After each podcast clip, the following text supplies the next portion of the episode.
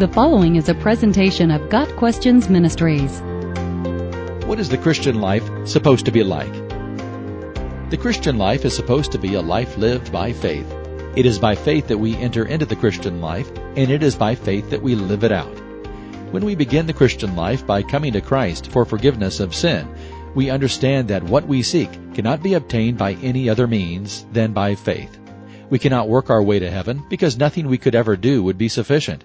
Those who believe they can attain eternal life by keeping rules and regulations, a list of do's and don'ts, deny what the Bible clearly teaches. But that no one is justified by the law in the sight of God is clear, for the just shall live by faith. Galatians 3 verse 11. The Pharisees of Jesus' day rejected Christ because he told them this very truth, that all their righteous deeds were worthless, and that only faith in their Messiah would save them. In Romans chapter 1, Paul says that the gospel of Jesus Christ is the power that saves us, the gospel being the good news that all who believe in him will have eternal life. When we enter into the Christian life by faith in this good news, we see our faith grow as we come to know more and more about the God who saved us. The gospel of Christ actually reveals God to us as we live to grow closer to Him each day. Romans 1 verse 17 says, For in the gospel a righteousness from God is revealed, a righteousness that is by faith from first to last, just as it is written, The righteous will live by faith. So part of the Christian life is diligent reading and study of the Word, accompanied by prayer for understanding and wisdom, and for a closer, more intimate relationship with God through the Holy Spirit. The Christian life is also supposed to be one of death to self in order to live a life by faith. Paul told the Galatians, I have been crucified with Christ, and I no longer live, but Christ lives in me. The life I live in the body, I live by faith in the Son of God, who loved me and gave himself for me. Galatians 2 verse 20. Being crucified with Christ means that we consider our old nature as having been nailed to the cross, and we choose to live in the new nature, which is Christ's. He who loved us and died for us now lives in us, and the life we live is by faith in him.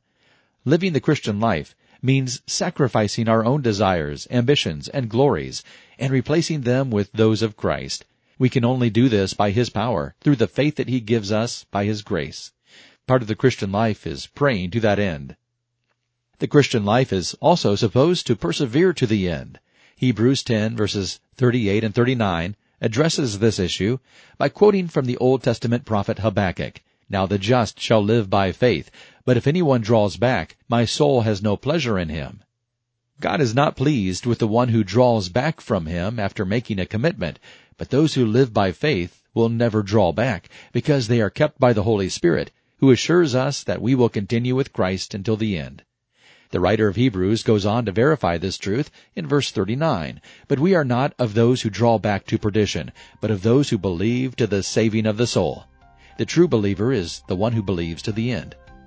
So the Christian life is one lived by faith in the God who saved us, empowers us, seals us for heaven, and by whose power we are kept forever. The day-to-day life of faith is one that grows and strengthens as we seek God in His Word and through prayer, and as we unite with other Christians whose goal of Christ likeness is similar to our own. Got Questions Ministry seeks to glorify the Lord Jesus Christ by providing biblical answers to today's questions. Online at GotQuestions.org.